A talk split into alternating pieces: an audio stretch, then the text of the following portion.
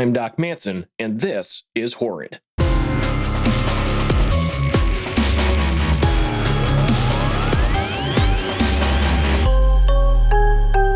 Today's episode Broken Dawn.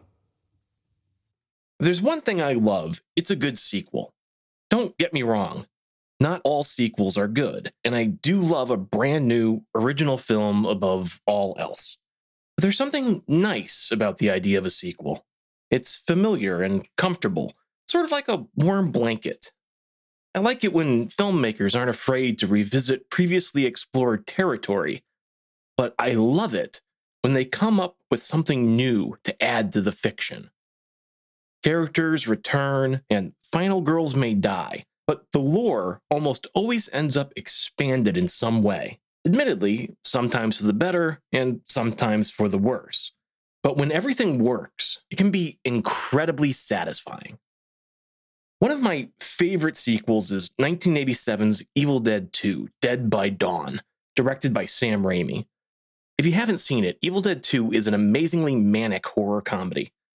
The movie deftly oscillates from sequences of intense horror to moments of complete absurdity.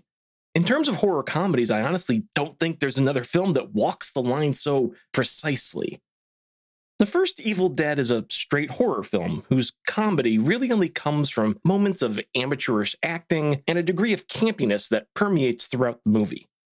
Evil Dead 2 takes the same general premise and executes on an amazing expansion in terms of both story and tone. It's from the sequel that the character of Ash begins to transform into the braggadocious, deadite stomping anti hero that would become mainstream in the third film, Army of Darkness, and of course in the recent TV series Ash vs. Evil Dead. Good. Bad.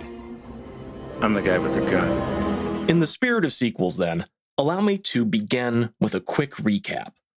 On the first episode of Horrid, I covered the subject of the very first horror movie, which is most often credited to director Georges Méliès and his 1896 film, The House of the Devil. I had originally intended on spending only a single episode devoted to the French filmmaker, but as I researched Méliès' life and films, interesting pieces of information began to emerge. I simply couldn't resist following up on some of these, so this episode is really more of a companion piece to the previous episode, covering a few other firsts for the burgeoning medium of film. The year after making The House of the Devil, Méliès directed another film sharing many of the same themes and visuals. This pseudo sequel, The Haunted Castle, is the second time that Méliès would appear as the devil in one of his own films. It's a role that he would go on to play countless times.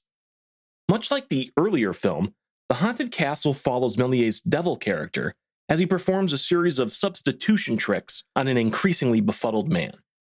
The Haunted Castle is in the public domain, and a copy of the film can be viewed on the page for this episode on horridpodcast.com.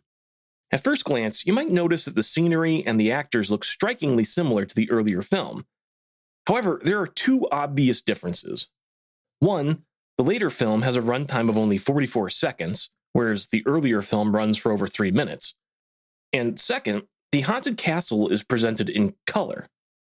Now, Doc, you're saying, aren't all films from this time period in black and white? Well, you're not wrong. All motion pictures from this period were indeed shot on black and white film.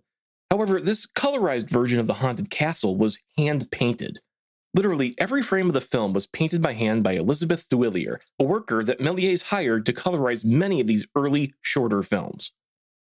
This method of hand tinting film became a fairly common technique for presenting motion pictures in color. Eventually, Thuillier opened a large factory specializing in this technique. At its peak, her factory was staffed by over 200 women, each of whom would be responsible for applying a single color to an entire film. Some of the more complex films might include 20 colors or more, the Haunted Castle is especially notable as, although it was not the first hand colored film, this title belongs to Edison Studios' 1895 film Annabelle's Dance, but it was the first Méliès film to undergo the process. Méliès would go on to offer many of his films either in black and white or in color, with the latter option incurring an additional cost on the buyer of the print. The action in the Haunted Castle is as follows We open on a man and his friend who are seen entering a large room. The friend departs, and the man goes to sit in a chair, which, in a sudden flash, disappears and reappears across the room, causing the man to crash to the floor. The man approaches the chair, and a white robed spirit appears sitting upon it. The man draws his sword and moves to run through the ghost. As his sword makes contact, the ghost transforms into a skeleton, and the man's sword passes through the rib cage. As if to reinforce the unbelievable sights before his eyes, the man reaches out to touch the skeleton, which again suddenly changes form, this time becoming a large man in a suit of armor. Completely befuddled, the man rears back, only to have his hand grabbed by a devil as the suit of armor disappears. The man turns to flee, but is intercepted by a ghost as the film comes to its end. The action of the haunted castle feels truncated, especially in comparison to the much more elaborate sequence of events presented in Méliès's earlier film, The House of the Devil. The film ends just as the man's escape is blocked by the returning ghost, and no satisfying conclusion is shown. At first, I thought the surviving film print might be incomplete. I mean, this is a fairly common occurrence, as many films from this era are either lost entirely or exist only in truncated form. Luckily, a copy of the complete catalog of genuine and original Star films, originally published in 1905, can be referenced online. The Haunted Castle, listed as the 96th production of Star Films, is listed as being 65 feet in length. This was a common measurement for early motion pictures and is a reference to the actual physical length of the film stock on which the movie was filmed. The length of 65 feet correlates to the minute runtime, so, despite appearances, we can conclude that this is, in fact, the complete original film. Uh, it's the Haunted Castle, just as George Méliès intended. I think this serves as a stark reminder that narrative storytelling was not always the goal of Méliès and other contemporary filmmakers. Given the similarities between the two films, it might be more appropriate to consider The Haunted Castle as like the world's first remake as opposed to a sequel. While I think The House of the Devil is ultimately the more successful film, there's a definite improvement in the implementation of the special effects in The Haunted Castle. You can clearly see that Méliès has matured as a filmmaker and as an editor, so it's understandable that he would want to revisit the ideas from his earlier works.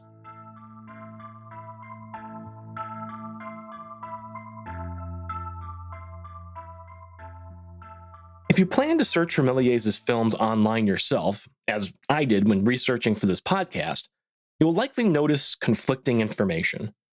In its original French language, the film from 1896 is titled Le Manoir du Diable, while the French title directly translates to the manor or the house of the devil, it was known as the Haunted Castle in the United States and as the Devil's Castle in the United Kingdom. Today, it's the US title, The Haunted Castle, that is most often used when referring to the film online. But, Doc, you said the movie from 1897 was titled The Haunted Castle. That's the same title. Don't worry, you're not the only one who's confused. The title of the later film, Le Chateau Hanté, in the original French, also happens to directly translate to The Haunted Castle. I'm somewhat embarrassed to admit how long it took me to figure this out, but during my research, I eventually realized that this unfortunate naming quirk had resulted in countless cases of confusions and mistaken identity online. For example, when I was first researching for this episode, the photo on the Wikipedia page for the 1897 film was actually a still from the 1896 film. So, if you do look up these films for yourself, note that searching for the Haunted Castle is going to bring up results for both films. There's just no avoiding it.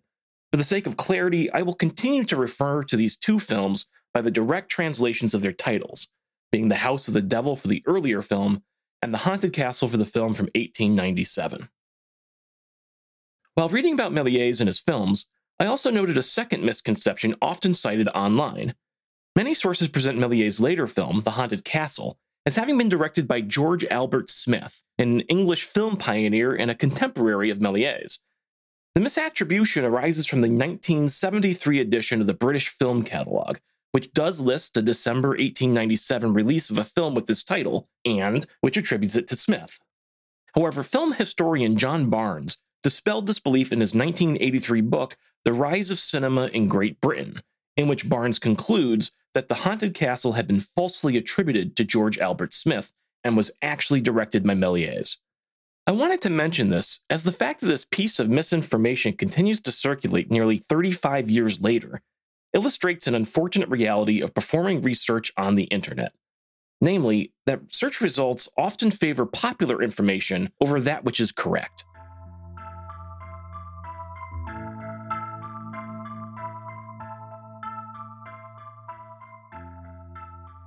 As it turns out, the concept of the remake appears to have been a fairly common one, even in the earliest days of film. While researching George Méliès and his films, I came across another, even earlier film entitled Une Nuit Terrible, or directly translated, A Terrible Night. Based on its chronological listing in the Star Film Company catalog, the production of A Terrible Night even precedes that of The House of the Devil.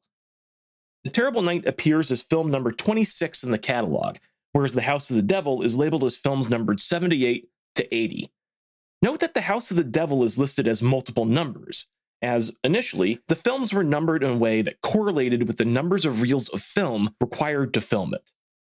The runtime of A Terrible Night is relatively short, coming in at approximately one minute. Again, this is consistent for a film listed as appearing on a single reel or 65 feet of film. As the film begins, we see a man dressed in his pajamas as he settles into bed for the evening. As the man attempts to drift off to sleep, a very large insect, about the size of a cat, begins to climb up the sheets and into the bed with him. The man is terrified and fights off the insect, killing it and disposing of it in his bedside chamber pot. The man attempts to go back to sleep, but continues to be disturbed. He rapidly attacks several more unseen assailants, some in his bed and others on the wall. He bats at the sheets with his slipper, and he grabs at the wall, miming the action of throwing something to the ground.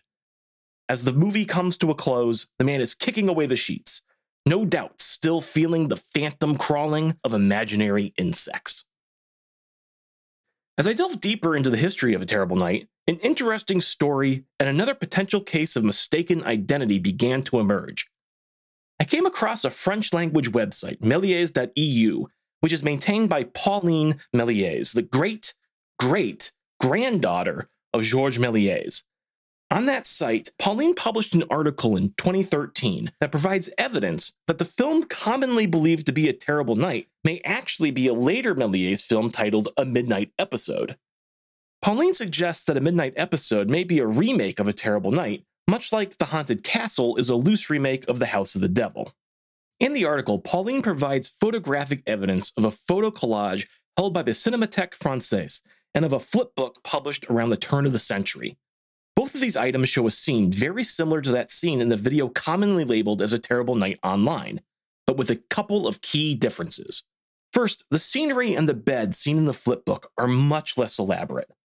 Second, the overall image quality is simply worse, matching somewhat well with the image quality on display in a short Méliès movie depicting the arrival of a train, which is labeled as film number 35 in the Star Film catalog. I only mention the catalog number of the train film, as it does place it as having been produced around the same time as A Terrible Night. Both of these observations indicate that these photos are of an earlier work, which Pauline hypothesizes is most likely the true original version of A Terrible Night. Pauline's post was published some six years ago and has gone on to be quoted in several different places online, including the Wikipedia page for A Terrible Night. While word of her hypothesis has spread, it's not entirely clear to me that Pauline's conclusion is correct. I agree that the flip book depicts a very similar, yet less elaborate version of the events shown in the film, commonly referred to as A Terrible Night. However, let us return to the Star Film catalog to observe the descriptions of the two films. First, here's the description for A Terrible Night. A humorous subject, full of action, showing the retiring of a young man who is disturbed by midnight marauders, upon whom he makes an assault, slaughtering four or five in rapid succession. And now, the Star Film Catalog's description of a midnight episode. A sleeping apartment of a friend who retires for the night. The rays of the moon are shining upon the bed through the window. He is suddenly awakened by a bug of gigantic proportions crawling over him. This he attacks and destroys, but before again retiring, he notices three more climbing up the wall. He lights the candle and applies flame to each, causing them to explode with a fine smoke effect. After this slaughter, he retires in contentment and soon sleeps the sleep of the just. A very funny subject. Comparing these film catalog descriptions to the film that appears online, it is clear that the film in question best matches the description of A Terrible Night. In the video found online, you only ever see one insect, but the man does go on to swat at four or several more, which he perceives to be crawling in his covers or on his walls. Further, and contrasting to the description for a midnight episode, the man in the video never attacks the insects with a candle, there are no smoke effects on display, and the film does not end with the man falling asleep. How can these descriptions be reconciled with the flipbook imagery presented by Pauline Méliès? One possibility is that the movie commonly found online is, in fact, a midnight episode, and the surviving print is incomplete. If this were true, then this would explain why the film ends before all the action in the description plays out. While this sounds like a reasonable explanation, I think it's unlikely to be the case. In the Star Films catalog, a midnight episode is listed as being 65 feet in length, or one reel, which corresponds well to the minute runtime of the print commonly found online. If there were missing footage, then we would expect the Star Film catalog to list a midnight episode as having been filmed on more than one reel. Based on these observations, there are only two conclusions that make sense. Either the film commonly known as A Terrible Night Online is in fact a midnight episode, and the description found in the Star Film catalog is, let's say, fanciful at best. Or the film commonly known as A Terrible Night cannot actually be a midnight episode, as Pauline Méliès suggests. Either way, the footage presented in the flipbook is still a remarkable discovery, and it does certainly suggest that Georges Méliès produced a work similar to A Terrible Night more than once. Since it doesn't seem like the exact identity of all these works can be clearly established, I will, for now, continue to refer to the common version of this film as A Terrible Night. Given the earlier production date, I also can't help but think that A Terrible Night has a greater, or at least equal claim to the title of earliest horror film than does The House of the Devil.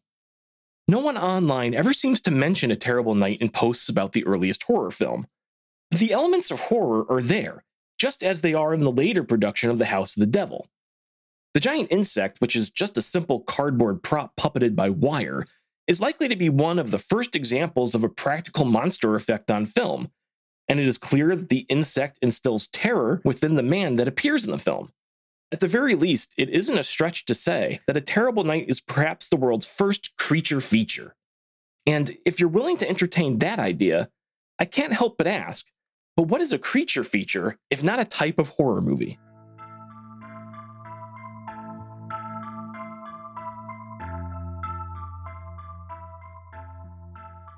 As you can see, it didn't take very long for the horror genre to become entangled in the concepts of sequels and remakes. While I think that sequels and remakes often get dismissed by fans a little too easily, I can't deny that in the first instance, The House of the Devil is the superior film to The Haunted Castle. If you are inclined to watch either The Haunted Castle or A Terrible Night, both of these films are in the public domain and can be viewed on the transcript page for this episode at horridpodcast.com. I've also included a copy of Pauline Méliès' flipbook animation of that primitive version of A Terrible Night so you can make your own comparisons. If you've noted any factual errors in this episode, please send a message to email at horridpodcast.com. You can follow Horrid on Twitter and Instagram at Horrid Podcast, and you can follow me at Doc Manson. If you've enjoyed this podcast, consider taking two minutes of your time to tell two of your friends about Horrid. If you'd like to hear more about the history of horror, be sure to subscribe to Horrid through the podcast portal of your choice. Until next time, stay scared. I'm Doc Manson from horridpodcast.com.